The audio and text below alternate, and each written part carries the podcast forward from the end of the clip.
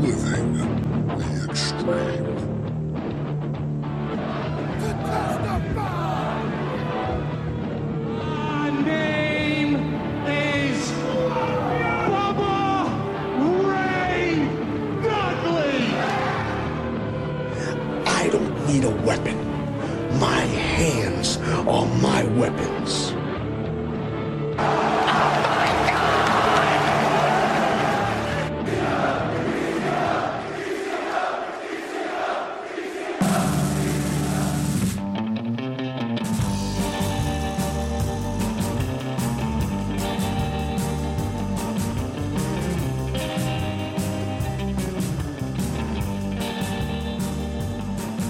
This week on Reliving the Extreme, we are reliving uh, the episode of ECW from February 22nd, 1994. Nate Maxon here with you, along with my brother Aaron Hello.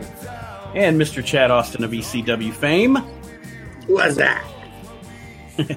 And we are all over the place here. Chad's on location at a hotel. My house is all boxed up.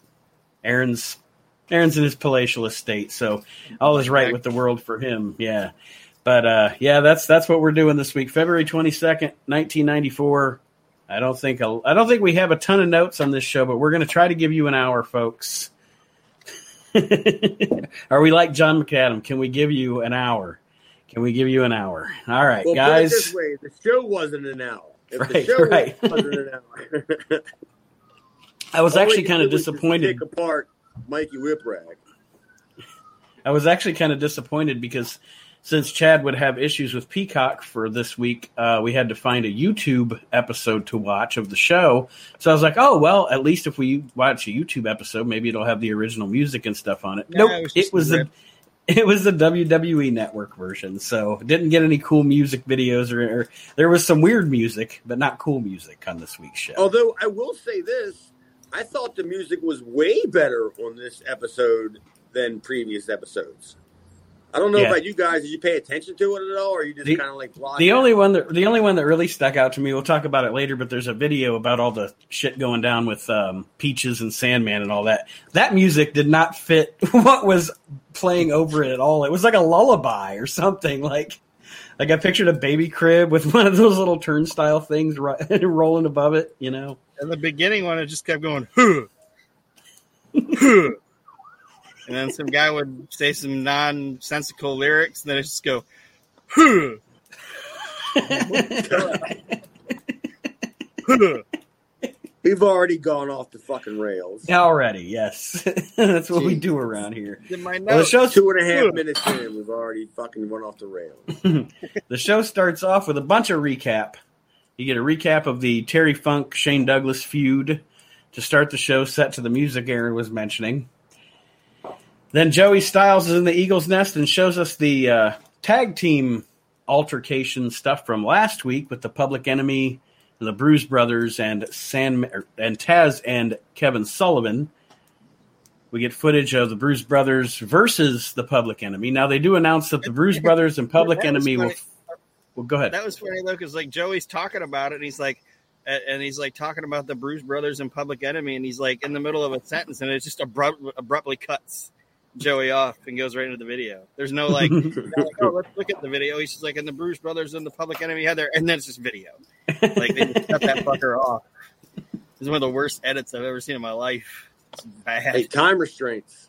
I guess I don't fucking know. I, I um, I mean, I actually just wrote that I, I'm, I'm starting to get used to the bad music. Yeah. And then as soon as I heard Joey Styles say the main event was going to be Pat Tanaka against Sabu, I was like, get the fuck out of here. This guy, this guy is like herpes. you can't get rid of Pat Tanaka. I, I, I swear I think that he has a lease on, a, on an apartment somewhere in Philadelphia. So he's got to like wait out his lease before he can fucking get out of there. Come on, Polly. I need one more month. You can get one more month out of me. That would be great. He's probably Yeah, paying Paul. yeah. Pay him, Paul. Paying Paul.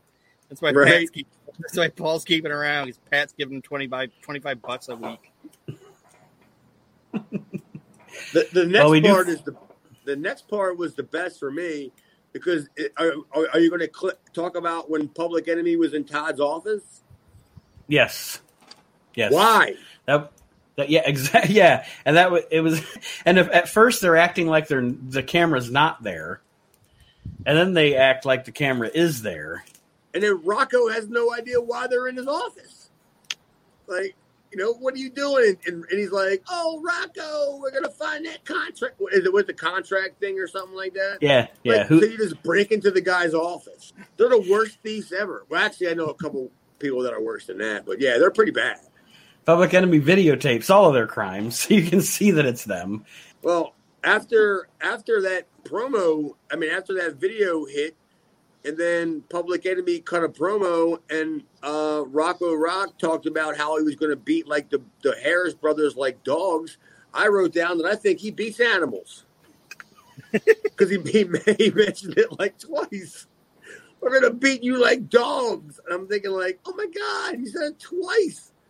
You're you're gonna beat these guys like animals.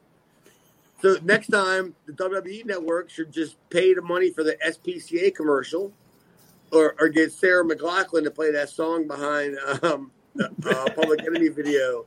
Oh, Arms of an Johnny. I swear he also said uh, he misspoke, and I swear he said it. He said that he was talking about Taz and uh, and, and Sullivan, and he's like, "You guys are being angry with us, and we came out there and we beat off the Bruise Brothers for you." It's like, whoa. Whoa! You did you did what to the Bruise Brothers? I mean, it's said we beat off ECW. could, could anybody keep track of where Jason was at?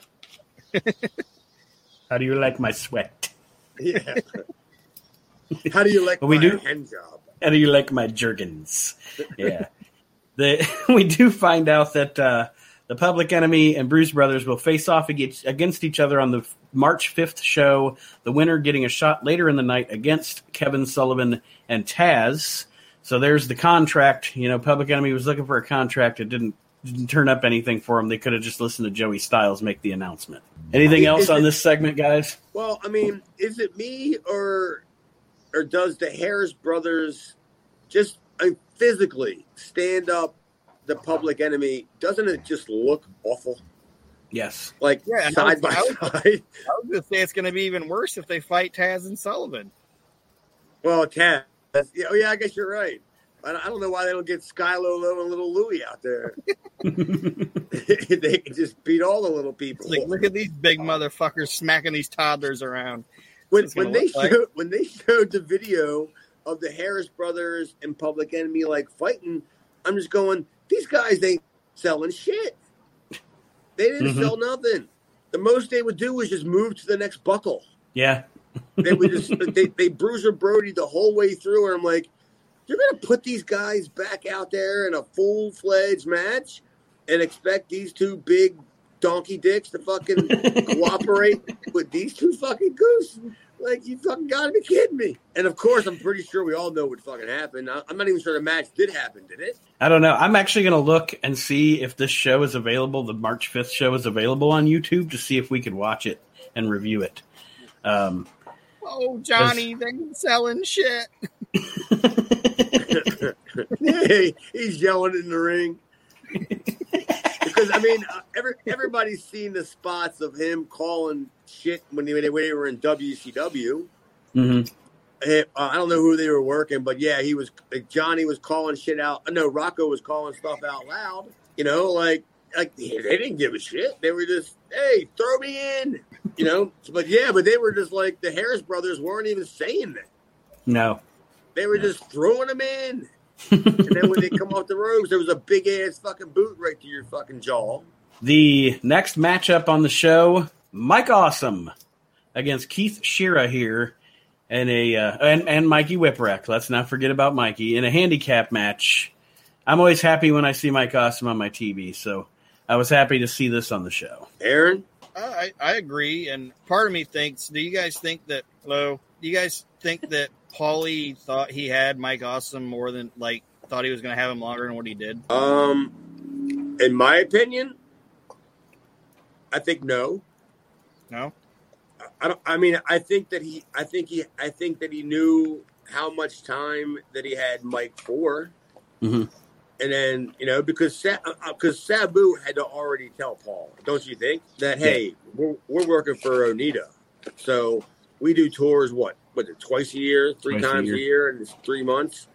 So get as much mileage out of us as possible. I, that's what I think. I have no idea, but you know what I mean. I think the only guy that Paulie thought he had long term was Pat Tanaka, Yeah. well, and, and, and JT Smith. and maybe Jason. and he can't get Until rid of got- Hunter until Q. they got in a fight over the Grand Wizard. yeah. over who blew who in the in the woods behind the fucking Hamburg Arena. Hambone. Well, Literal Um, ham. I love Mike Awesome. I think Mike Awesome. I mean, what I, I was, I'm pretty sure I was there at that Mhm. show because I think I was the same tapings that I was just on, and and when I first saw Mike Awesome, I looked at him. I was like, who the hell is this guy? You know. And then when I talked to him, I realized he was fucking dumber than a fucking box of rocks. Didn't know shit. He didn't know anything. He, you know, he was barely trained. He had Mhm. just done some independence, like a few independent shows in Florida, and then Japan just sapped him up, and they trained him the complete wrong way with that garbage nonsense. Right? hmm hmm It's, that's what he did. So when he comes back to the states, he's like, he didn't know any goddamn better, you know. Yeah. But hundred Well- percent chance that he was there on a recommendation of Sabu. He does a sick belly to back on Mikey in this match. Fucking folds Mikey up, um, and uh, that's that's my that's my note. I mean, other than the finish, but anything else on this match? Other than it's awesome. I mean, he does like you. I mean, I can't tell watching this match, Chad. Of course, I'm not a worker, but I can't tell watching this match that he's green. I can just tell that he is he is physically imposing and that's the point of the match. You know, like I didn't see any flaws really that I saw. Well, it's not so it's not so hard to look flawed when you're just killing two right? two goofs. You know what I mean? When you're just out Mhm. there just stomping them and throwing them around, and and Mikey probably being um, the best. I would say Mikey was probably the best worker in that match Right. Because Keith Shearer, I had I don't know who the guy is, and Mike Awesome, you know, as green as green as he is, thrust into a star position, and Mikey had been getting beat up for months. You know, he learned how to work a little bit. hmm But it did a Yeah. good job. It, it I mean, it did. It, the the match did what it was supposed to do. It smashed Awesome over and showed her that he was a badass. And this guy might be the guy that can fucking maybe put Sabu down. You don't know. Yeah. so it, it its It, job. it was it, it was a it was a great squash match, but Mhm. if, if the guy could only frickin' work, Yeah. you know, do something besides beat up, you know, enhancement talent. we don't want to use the word jobber, right? Yeah, I don't know, want right? You offend don't want to anybody. offend me. After the match, we're followed up with a Mike Awesome video package, which was well done. Okay, Yeah, so you said you said um, that you think you were at this show, and the reason I was going to ask if you were at this show was because the next segment there's a glaring thing in this segment that makes no sense to me. All right, so we get Joey Styles and Johnny Hotbody in the Eagles Nest. Johnny who's dressed, like Hotbody. a, who's dressed like a Goomba pirate. Arr, forget about it. Yeah. Yeah. um, and making stupid jokes. Just totally, totally. Not, not all his jokes were stupid. He had a really good joke. Okay, lay it out for me. What did I miss? I bet you I wrote it down.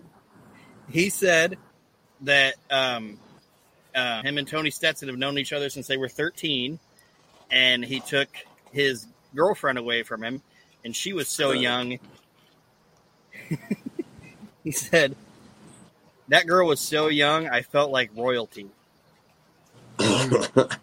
I didn't even catch that. I did not even No. catch that. Yeah, The- the, they were um, slamming the- Lawler the- right the- there. That's, the quote that I got was when he was making fun of Tony Stetson is that he, he dropped a pizza the other day at, at his day job. I'm like, dude, the guy's got a day job at a pizzeria, and Hot Body's making fun of him because he he dropped a hot pepperoni. Yeah, he said, That girl I said, so I, young, I just wrote, I like I just wrote sad after that. Sad. The now here's the deal folks. It's Tony Stetson looking super goofy anyway, but we'll, we'll get to that. Um, against Don E. Allen. And what didn't make sense to me about this match was by the logic of the story, the last time I think it was Johnny Hotbody got beat in a fluke, quote unquote fluke, it was by Chad. Me. So why would you not to round this whole deal out, this whole story you're trying to tell, have Stetson competing against Chad? I it doesn't make any sense to me. Not that Donnie is not shouldn't shouldn't be in a match or whatever, shouldn't be getting a payday, but from a story perspective, if they're trying to tell a one-upsmanship story between Johnny Hotbody and Tony Stetson, you think they would have thrown you in there to give the possibility that maybe you're going to get the the upset victory over Tony also. Well, um, if I'm if I'm accurate in my recollection, I believe that it does happen. Okay. And I believe that when me and Stetson work, I, I I could be completely wrong, but but by your by Nate, by your logic, yes, that's the way that's you would have thought about it. And I just don't remember working them like in a singles match, whatever. But the only thing I do remember is Hot Body coming out like while we're having our match Mhm. and kind of like taunting him. I mean, maybe I'm just making this up for Christ's sake. Well, I don't think you Yeah. could forget that jacket though that Stetson was wearing. Oh yeah, man. He was. I mean, I, I can't. I, I don't know why he didn't last longer in ECW. the, the, the the the disco ball look with a mustache. Yeah, he's Hell yeah. just- yeah, sharp man, sharp. he he's the hip. He's the disco hitman. I remember episodes ago, we were like, "Oh man, Tony Stetson looks really good compared to everybody else," and then I just put in parentheses, "Days gone by, no more." Yeah. Now everybody else looks really good compared to Tony Stetson. Kyle, Kyle and Keith Shear are the same person, identical twins, and uh, the Young Dragons. They're superstars next to the living legend, the disco fucking whatever hitman. Didn't remain the measuring stick very long, did he? Well, yeah, Um, because we, we we still have our um our nine one one match where we team together, where you start to see where where Paul is getting rid of, of Tony. Because funny you I mean, go ahead. I said it, it's funny because I, I glossed over this note, but during the Mike Awesome match, Joey talks about how big he is, and Joey's like, other companies might employ big men that trip over their own feet, but not here in the ECW. And then I was like, uh, nine one one. Mike Awesome. I mean, JT Smith. Well, I mean, we all know that. yeah, but So- I, I, I just, I, uh, I, I just don't know. Like, I mean, do, what do you think it was? You think they were just filling time? Probably. And Donnie did a good job in the match, selling Oh, and Donnie you know, got ate up. He Yeah. got ate up, and he looked great. hmm Um, but yeah, that it was it was time filler, and it's another one of those uh, we were just talking about. I think before we went on the air, one of those. When are these guys ever going to go away? Every week, you think this this crop of guys from Cabrini is going to go away, and here they here they still are taking up positions on TV. And the names keep just coming. like the ones that we always keep thinking are going away, they just keep showing up. And it's like you know they're done. Yeah, you like, just no, know it. Yeah, no, no, they're not.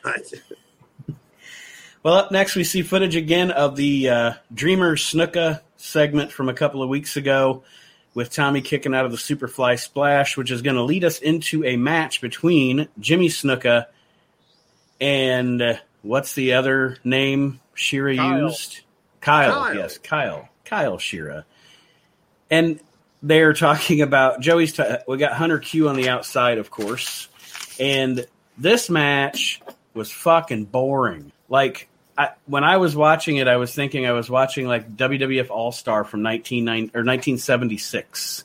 Like, like it was just I don't know. It was just like a woof, man. This is like I understand being methodical and punishing your opponent, but Jimmy Snuka took that to another boring level during this match. I'm sorry to be negative here, but damn. Well, I'm personally offended on that note because Kyle Shira got way more offense than I got. He got a side headlock twice, and I think he got the body slam him. And I He even never got a got that. He even Yeah, got a at thumb to the eye. Splash. Yeah. Thanks, man. Rub it in, why don't you? I got I got a foot on the chest.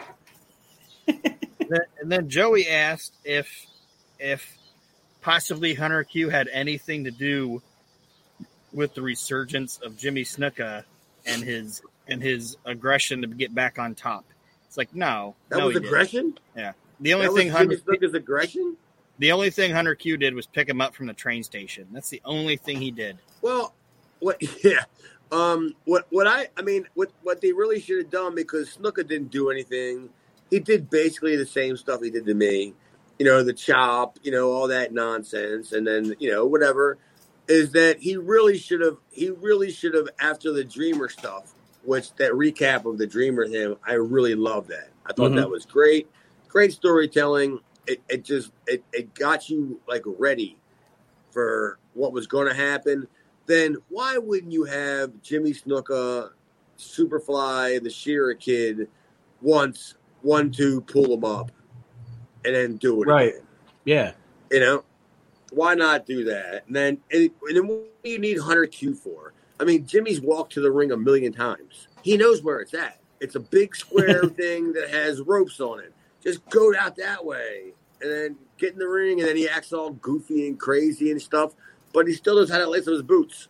I, I've, I've never figured that out. George The Animal Steele, as insane as he is, he still has to sit down and put on tights.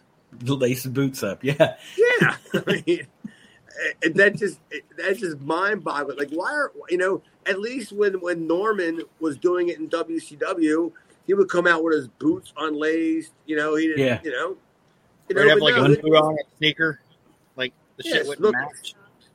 Snook, yeah, Snook is back there. He's putting on his tights, you know, the le- the long leggings and and and tying his shoestrings up, and you know, like oh, he's crazy, all right.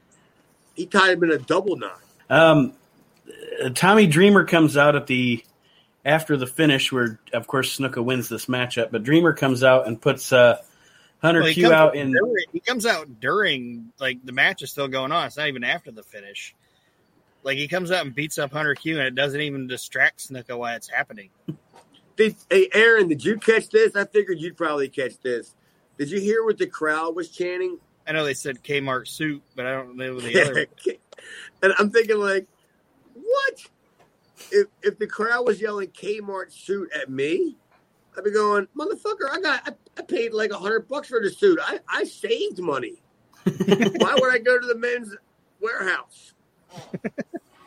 I can get the same exact suit here. Oh my god, you just hear a horn. I can't even get away from any noise out here. and, um yeah, why would you go to the men's warehouse and pay like a thousand dollars for a suit when you go to Kmart and get one for hundred and twenty dollars? I mean, Especially if you're going to wear it, especially if, especially if you're going to wear it in the ECW arena where you're definitely likely to get Yeah. something on it. yeah, where, where you're where, where you're, you're the, the, legs are possibly going to touch the floors when you walk to the ring. And, you know, after that, they ain't no good anymore. so yeah, I, I I would actually, if I was Hunter Q, I would just save the coupon. I mean, I mean, save the receipt for where he bought the suit. And be like, you damn right, it's a hundred dollar suit. Look at all you fucking filthy people here. I ain't, you know, because it I'd is start, hundred. back to them. I'd start chanting back to them. Goodwill shirt. Goodwill shirt. That's a handout, dude. Them people are brutal, man. Tommy Dreamer puts out Hunter Q with the shortest sleeper hold ever. Like he, like I I thought actually that was pretty effective. Like he puts him in the Dreamweaver, and Hunter was out in like a flash of a second. Like he didn't even. That was that was probably the best thing Hunter Q Robbins ever did. I think the reason why it only took Tommy Dreamer about eight seconds to put him out was once he got him in the sleeper hold, he smelt his breath. He smelled his own breath. Yeah, No, he, he smelled Hunter's. He smelled Hunter's breath, and he just said, "Oh, this ain't. I'm not gonna. Don't sell this. Just go right to sleep." Or he smelled his breath and he dropped him like Hogan dropped Belzer and was just like, nope, Yeah. smacked up. he the said, guy. "Sleepy time, Bobo." and then um, Snuka looks into the camera like or looks at the cameraman like he's Nancy Argentino. And then we go to the next segment here. Um, TCB, brother. Oh, it is, brother. TCB. but I actually, think now he, if he was still alive today, he'd be saying CBD, brother. CPD, brother. the okay, the overall before we round out that segment, I want to say it does do it did do a good job of it, no matter how boring the match was, the content of the aftermatch and such did do a good job again of hyping Snuka and Dreamer because Dreamer got one over on Jimmy by kicking out of the Superfly Splash, and now as much as we want to make fun of Hunter Q in the story itself, now he's knocked out his manager. So he's getting one over on on Jimmy Snuka week after week, building to the match on the fifth of March. So But I, but I thought Snuka wasn't he in the Dangerous Alliance or the Hot Stuff International? Like, yeah, when they were doing that deal, he was with, with him and Muraco and Eddie Gilbert. All his buddies left him, so he had to resort to Hunter Q Robbins. he had nobody to handle him in Philadelphia. Yeah, He, he was completely confused. but Paulie moved on to Sabu a long time ago. Oh, and didn't care about anybody else. Yep. Up next, we get a promo from Jason talking about the match coming up between Road Warrior Hawk and Mr. Sweaty. Hughes. What's He that? was disgustingly sweaty. Like, why is he so sweaty? It's nasty. Like, Jason is like the biggest, like, just this looks like a pervert. Like, ugh. And it's great. I, uh, great. Like, I, I wrote it in quotation marks. Jason promo, awful. it, it was awful. I mean, he was. I, I thought he was going to say, "How do you like my sweaty arm?" And he kept like flickering with his mullet. yeah, I noticed that too. He kept like doing the oh, What my the beautiful fuck? mullet. Get this, get this idiot out of here. And, and then what was he talking about? What? Um, bread and butter. Hughes and- and Ro- was that? he said that he's working hard for bread and butter and suits.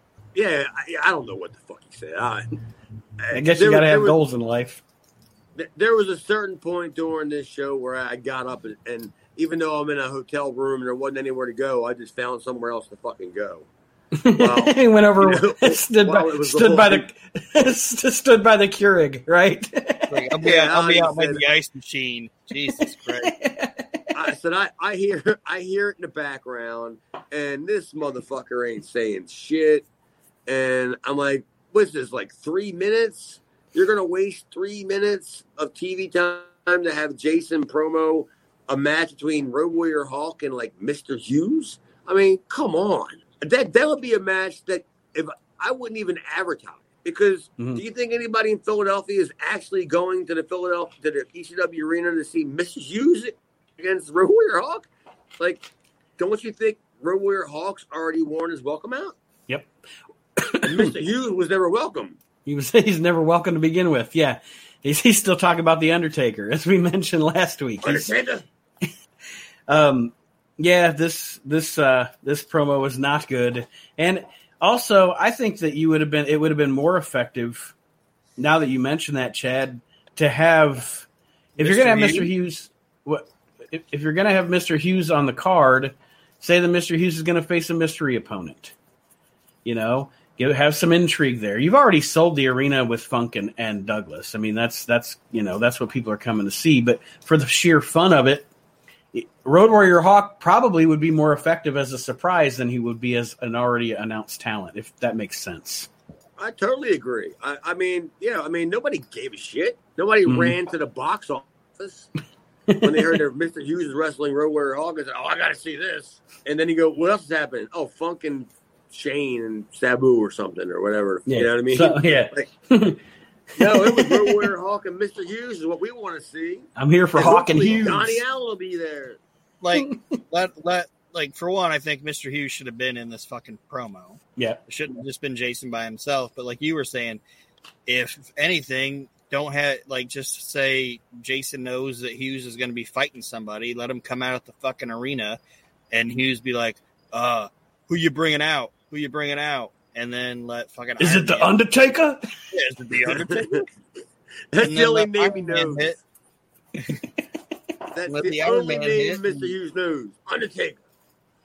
I still got your urn. Well, the pawn shop still has your urn. I know what pawn shop it's at. If you want your urn, you need to get your ass down here to Memphis. I'm from Your the hood in Kansas. Your, your, your earn equals up to three vials of crack. Well, I'm gar- I bet you Mr. Hughes would have sold that goddamn urn. he, he probably would have settled for two. Deal. It was all. It, it, it's just it's just terrible. Miss, Mr. Hughes, he's not trying, you know, because at this point he's so far in with his, you know, problems and all that other stuff like that that he's just there for the payday, Mhm. you know. And what do you think Road Warrior Hawk is looking at? He's looking at his date book, going, "Well, thank God I'm in Philadelphia because it's Philadelphia International Airport, and I'm going to fly to Japan." Right. I'm gonna, you know, I'm gonna make some real money.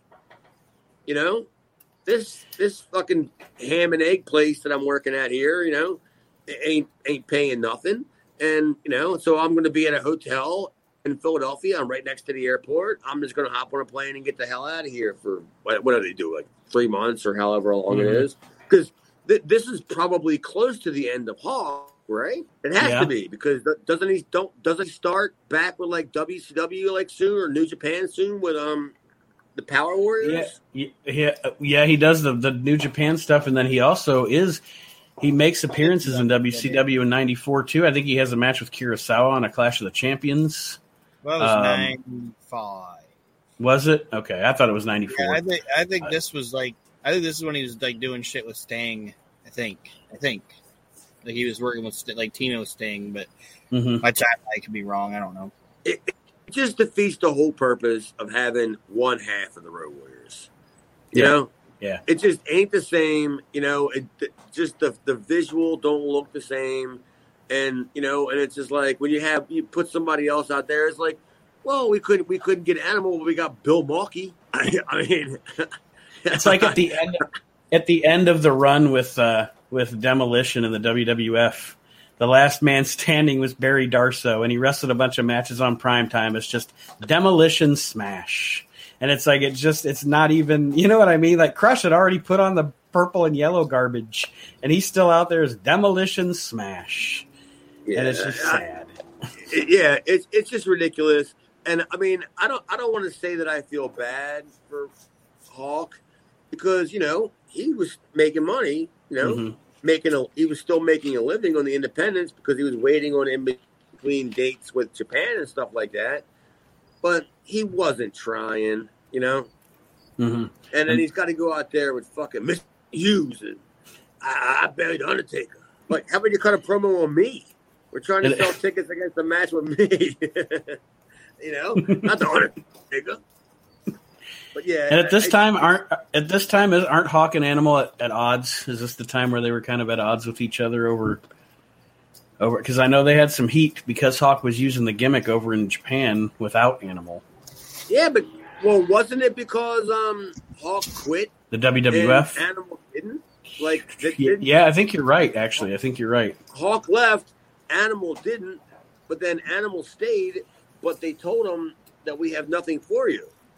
Yeah, because they realized you shouldn't just have one half of the Road Warriors. Yeah.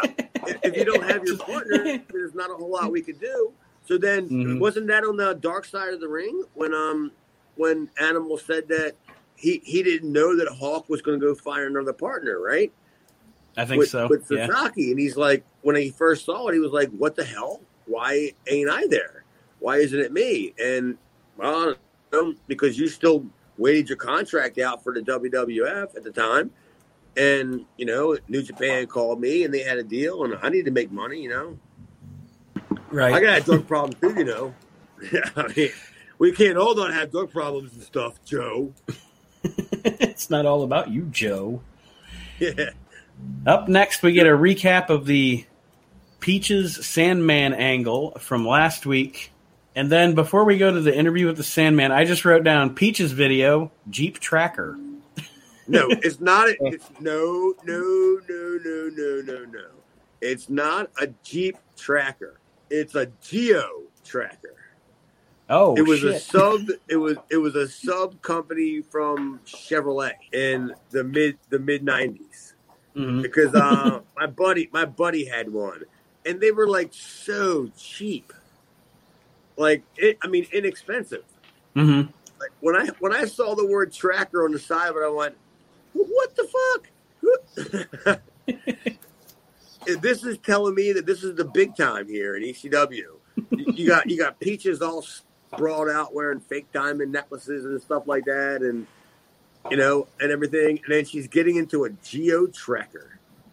The, the, the only good thing about the geo trackers was it had the vinyl uh, button top in the back, so Mhm. that's how you made it a convertible. You take the, Drrrr. the back part of it. it dude, it, it was com- it was completely. It, it- it's not even like geo trackers were a big deal. Mhm. And like, Well, yeah, obviously, because I thought it was a Jeep tracker.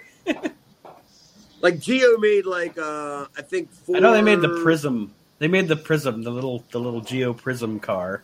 Yeah, they made like four different cars. Like Mhm. one car for every set of um, you know, a, a mid car, a larger car, an SUV, and that was the SUV.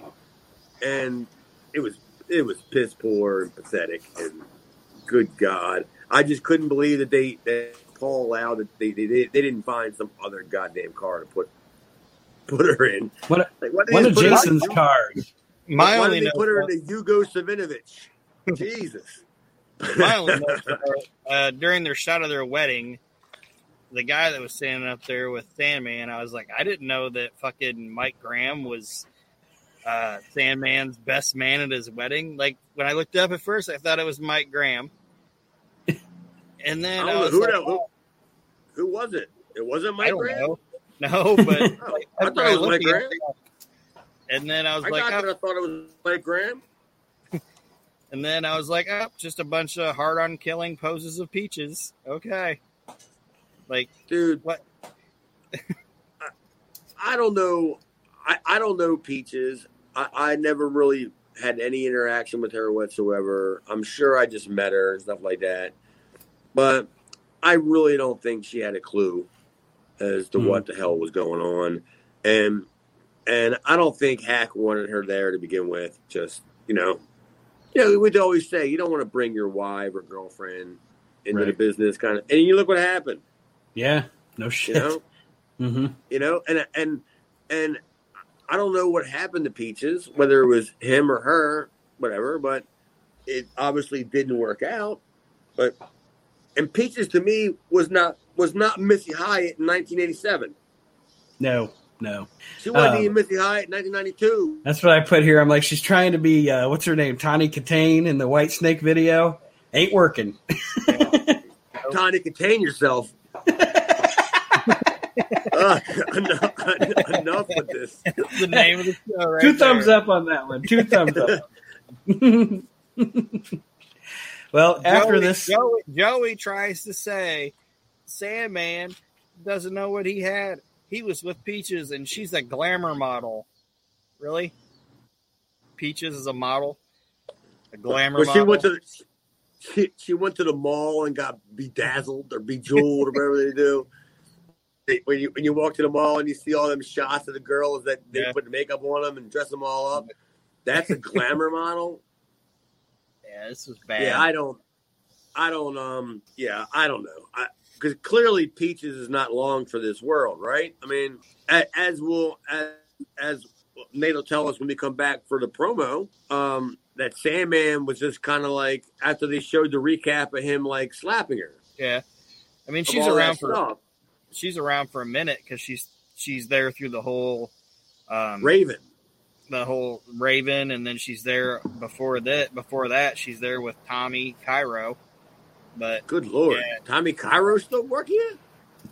yeah, it's gonna be the angle with Tommy Cairo. Pay your bills, Tommy Cairo. Pay your bills. That's what I'm. Good God, I can't believe this stuff that these people are still there. That's funny that you say that because as I watch these shows, like I know that way, way long time ago or whatever, I had watched all of this stuff. And now as we're watching it week to week, I I guess I just forgot how long a lot of these people were around.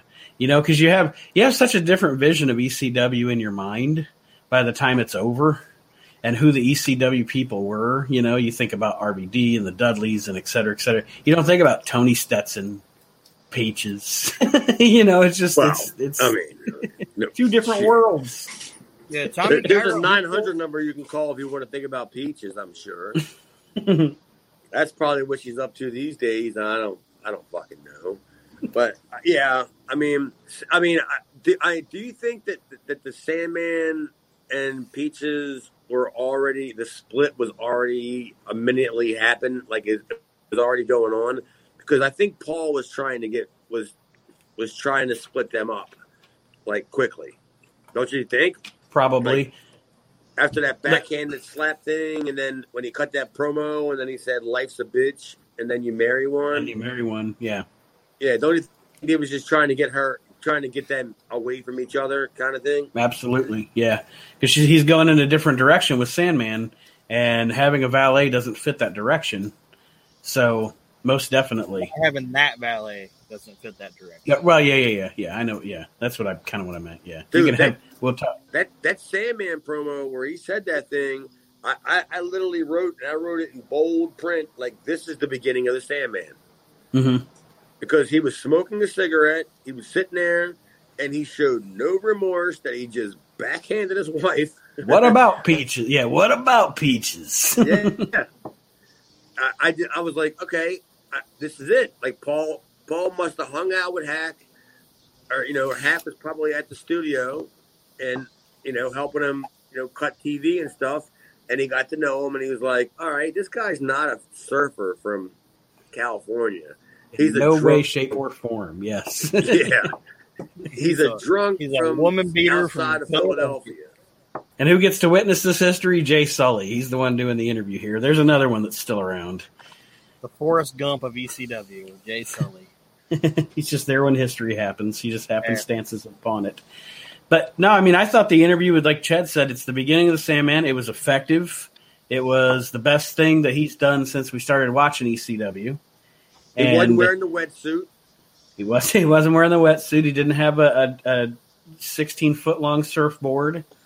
He he didn't. I mean, he's, he wasn't nothing ridiculous about it. It was what you want to say. It was realistic. You know, I guess that's the word. Realistic. It was more true to form for for Hack, and that's what's going to be his success is to be himself, but with the volume turned up.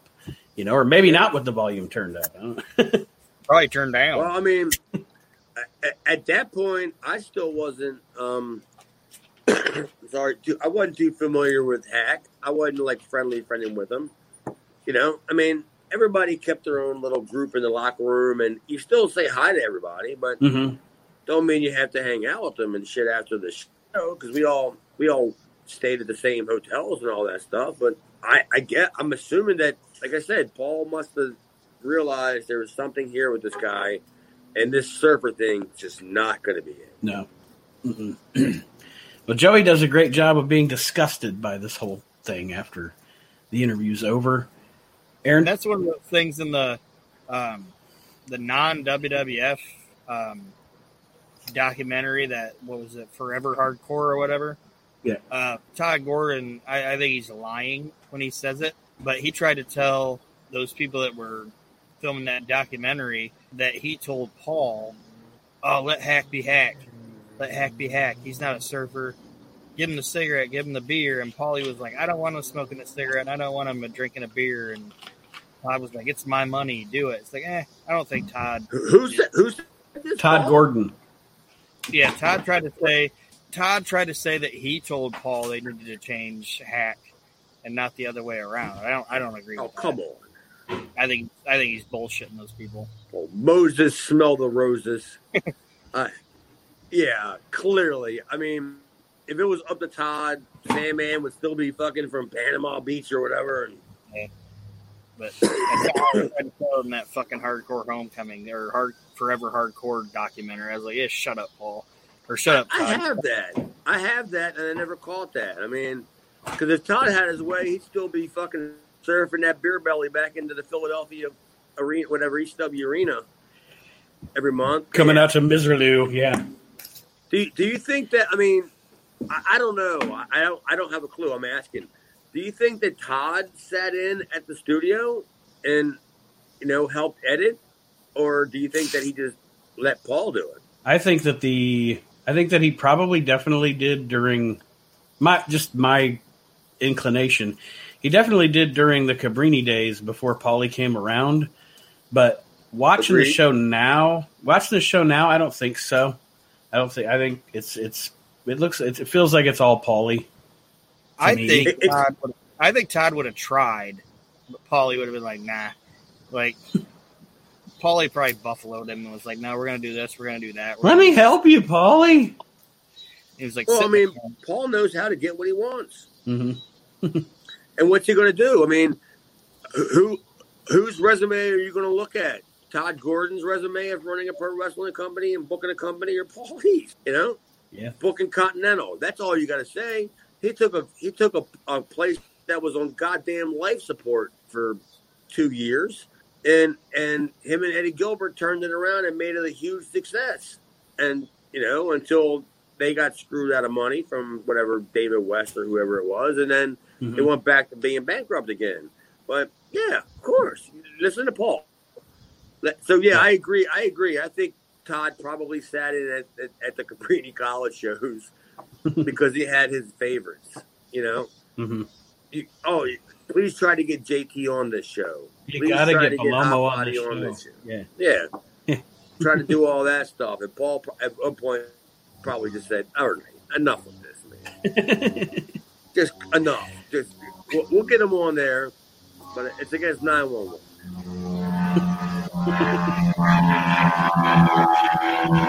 Oh, you got sound effects.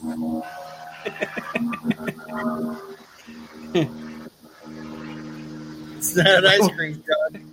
it might, Uh, sounds like it might be the Taliban. I don't know what's going on there. Gwen Propeller. Well, you live in you live in Afghanistan, Aaron. They're, they're, ta- they're taking over Kabul as we speak, right here live on this podcast. and then now we're going to round out the show. And I know I'm probably going to get, get shit on here. I actually liked this match with Pat Tanaka in it. It is Sabu and Pat Tanaka. I dug. I actually liked this match. I did. Um, I actually didn't like it Mhm. when I when it was first announced because I, I'm kind of in that group where how we were the last few weeks. Enough with Pat Tanaka. you know, The- you, you're 50 50 booking him like every single week. Mhm. You, you know, because some weeks Paul Diamond's got to work at fucking his day job and he can't make it. And so it's Pat Tanaka. So he gets beat when he's by himself, but then, you know, when he's teaming up with Paul Diamond, they're, they're a formidable team. Right. And I, I literally was just like, oh, come on. This is this. Well, they announced it earlier, so I wrote it down in the beginning. I was just like, oh, Jesus Christ. Pat Tanaka's in the goddamn main event. And, um, and I was just like, okay, maybe it's not going to be the worst. Maybe it's not going to be me against fucking 911. and and I, I agree with you, Nate. I don't think that it, I don't think that it was the worst thing they could have done. But it was, it was great. he and Sabu had some decent exchanges in the match, and there was a there was enough distraction, you know, with shit going on that even if it would have had lull, you didn't really you didn't really notice. They kept the pace up, and that could have been editing. Um, the I think that nine one one fucked up though during the match. You think? I think so. he said during the match, nine one one goes to put a uh, put a table in the ring, and Paulie gives him the sign like, "You big dummy, don't put it in the ring because that's not the spot." Yeah. So he has to take the it back. ring. he has to take it back out of the ring so they can set it up outside the ring for Sabu to do the table spot. Yeah, dude. Um, agreed. Yeah, nine one one was clueless. All he knew was he had to get a table. I'm sure that nobody directed him as where it was going. It was just, hey, you're gonna set a table up, and I'm sure Al probably just assumed hmm that it was going to be in the ring because that's what he's seen Sabu do all the time. And then you know Paul's like, I don't know what the fuck you're doing. Get the goddamn thing out of here. And oh, and then when uh, all I can tell you is Sabu is no Simone Biles when it comes to gymnastics. Jesus Christ! When he when he hit that little like moonsault thing and he was all cockeyed and everything, I was just said, "Geez, why are you doing this, Sabu? You're really not good at it." Aaron, what were your thoughts on this deal? Uh, I didn't really enjoy it at all. I thought it was just kind of, I, I, I'm by it. Like, okay, it's like the the the what the tooth and nail rule or whatever. When Pat, Pat Tanaka shows up, I'm just like, no, I don't want to see this. Nah. So I went and got the laundry out of the dryer and did a couple things while it was going on. It was just why is Pat Tanaka in there with Sabu? It was dumb. Like Sabu should have just came out there and fucking murdered him. Why give? Why? Why are you gonna give Pat Tanaka fucking five, six, seven minutes with Sabu? Sabu should have just fucking killed him. Yeah, and, and and Pat made Sabu walk work down to his level. Yeah, You know, like that slow. We do we, we do something and then we stop, and then we start over again, and then we do a little thing and then we stop and do it. And that, that little stupid karate style that Pat Tanaka does is just fucking brutal. And it needs to have its own fucking parking spot. It's so fucking especially at handicapping. this isn't it? at this point, especially, should just be like boom, boom, boom, boom, boom. But he had to, fuck like Chad Well- said, he had to fucking slow down so Pat could keep up. It was trash. If I if I had my guess, I would probably say that Pat had been in the business so much longer than Sabu at that time, and him being the veteran, it, Sabu probably knew he's not going to do all this shit. You know, Mm-hmm. he, so I'm going to have to work down to his level. So, and I'm sure from the way it looked, honestly, from the way the match looked, it looked like Pat said, "Give me your what's your three best moves." Yeah. and one of them he moved out of, which was going through the goddamn table. I go through tables. Well, not with me on it, you don't. Goes, well, I, I don't. I don't need you to go through the goddamn table. and reverse You psy- reverse psychology by Pat Tanaka. Yeah, like you, just said, and I don't need you to go through the table. Pat Tanaka actually made Sabu look better by not going through the table with Sabu because when Sabu goes through the table, it beats him anyway. Yeah. I mean, yeah, I, I agree with Aaron 100%.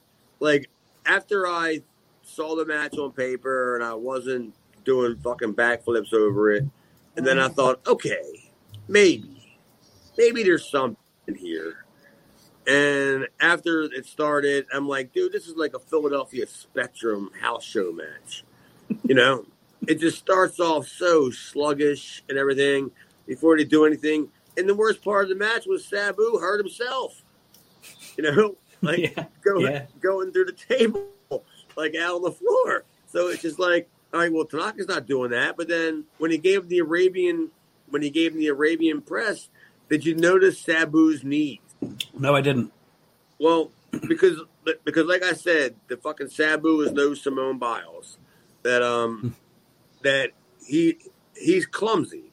And I don't mean that in a disrespectful way. It's not that he's trying to hurt anybody or, you know, disrespect anybody. He's just not good at a lot of that stuff.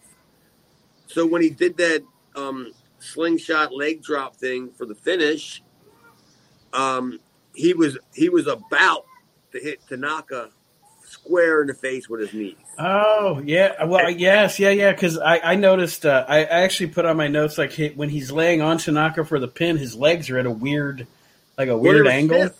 They were straight. Yeah, out. yeah. Like because he was gonna he was gonna need him the dude right in the goddamn mush, and so he was smart enough to straighten his legs out.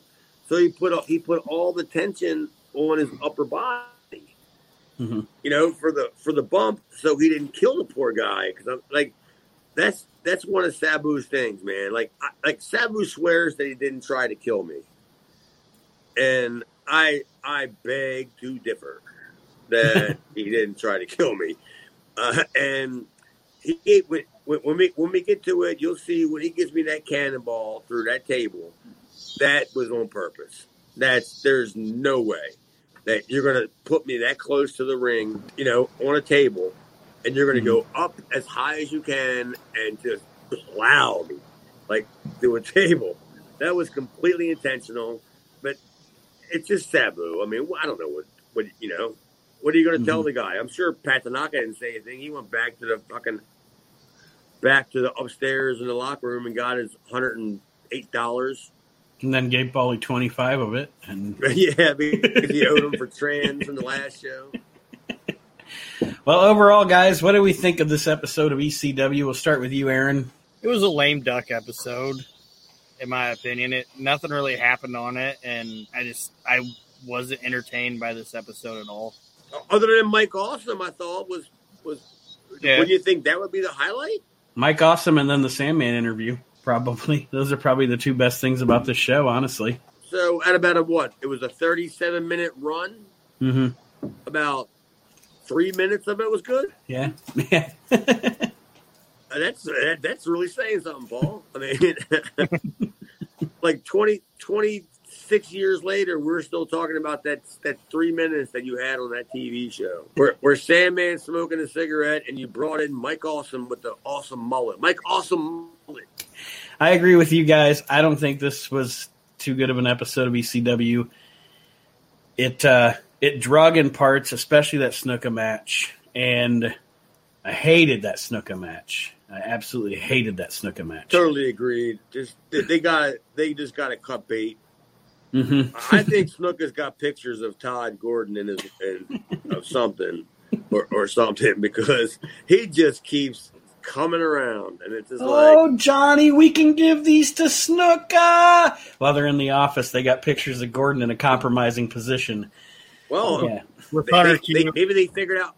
Maybe they figured out why they were in his office to begin with. They're, they're standing Yeah, around looking through drawers, and then Rocco has no idea why why they're even in there. Found They're just, they're just looting. found pictures of Ty Gordon and Hunter Q together. Oh, wouldn't Jay that Sully be in something? The corner. Jay Sully's holding the camera, Yeah. and, he, and he's doing the commentary, just standing there, moist, just wet. Yeah, breathing heavy. bring out the gimp. And and, and, and in, in between, You know in the between gimp? Todd, the Gimps, What's Johnny that? Hotbody. say that again. They said, "Bring out the Gimp." The Gimp's Johnny Hotbody. He's like, yeah, he- and then in, in between um, Hunter Q and and Todd smooching, he's drinking coffee just so he keeps his breath smelling the same as it always smells. I, I, I mean, these these local guys, I, I don't know when the fuck these motherfuckers are going to go because because I'm not I'm not considered a local guy there, Mm, and I'm not considered an out of towner. I'm a drive in, right, you know, and I never worked there previously. right. Yeah, you were you weren't there for Cabrini, uh, the, the the Cabrini era. That's what we like to call it around here. But yeah, Yeah, but I mean, these people fucking hang around. Goddamn. like, Like grim death, yeah, like grim death, just hanging on, just Yeah, and it's like, I, I guess I guess Paul feels the need that he needs them. You know, because you got to Mhm. fill the card because you can't just keep paying Road Warrior Hawks. You know, right.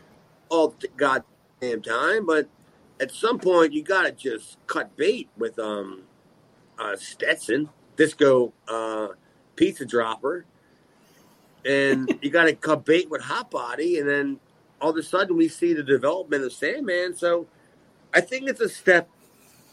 It was a lame, like you said, it, Aaron. It was a lame duck show, but I think it was a step in the right direction. The right direction. Mhm. I think. And I've I noticed think- that I think you can Sorry. see where they're going. What I what I was going to say is I noticed what's happened here is you the way to, to me the way you can tell the progress of the promotion is that generally you have four TV shows in between the the big shows. Two will be decent, two will be like Aaron said lame ducks, but then the big show is good. You know, so you're you're just they're struggling with TV, but they're definitely better able to put together better big show cards than they were when you know we saw the Super Summer Sizzler Showdown or whatever it was that that uh, Eddie Gilbert did. So Yeah, when we saw the Super Summer Sizzler Destroyers yes, back, back then. Yeah, ah, the I memories. they- They're they're clearly heading in the right direction. You can see that Paul he's trying to like at some point turn the corner. You know what I mean? Mhm. You know he, he's making strides, but you still need them fucking hams. That you know Yeah, Step- Until you can replace them with other hams. Yeah, that are that are still what the Legends of Hambone. By the way, I, I, I just I just went there the other day and got an autograph of Pete Doherty. He's still there. Uh, signed right here. Yeah. All right, everybody. Well, I want to say before we sign off here on Reliving the Extreme, unless Chad or Aaron have anything else to say, I said at the beginning of last week's show, I guess I'll end with this week's show. Be Chad's friend. Send Chad a friend request, Chad Austin Demera on Facebook, so that you can join Chad's video vault and get yourself some uh, pro wrestling content from Mr. Austin himself. I'm, I'm glad you. I'm glad you you put it like that. Not like I'm looking for friends. No. No, no. Like my my circle of friends already too big, and it's it's about this fucking big, and because every single day when Jess comes home, she's always telling me about something bad that happened to one of her friends. And I keep saying, you know too many fucking people. Fuck. you wouldn't, If you wouldn't, know you wouldn't have so much if you didn't if you didn't know so many people you wouldn't have so much tragedy in your life Yeah. yeah.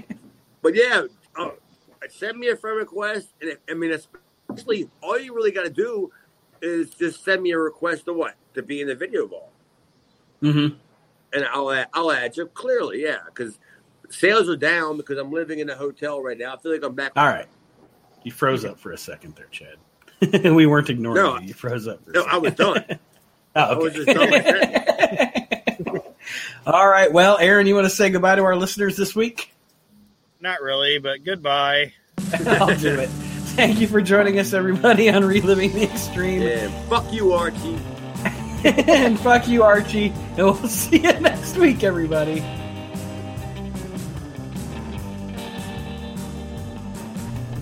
Reliving the Extreme is a production of Maxing Out Media, all rights reserved.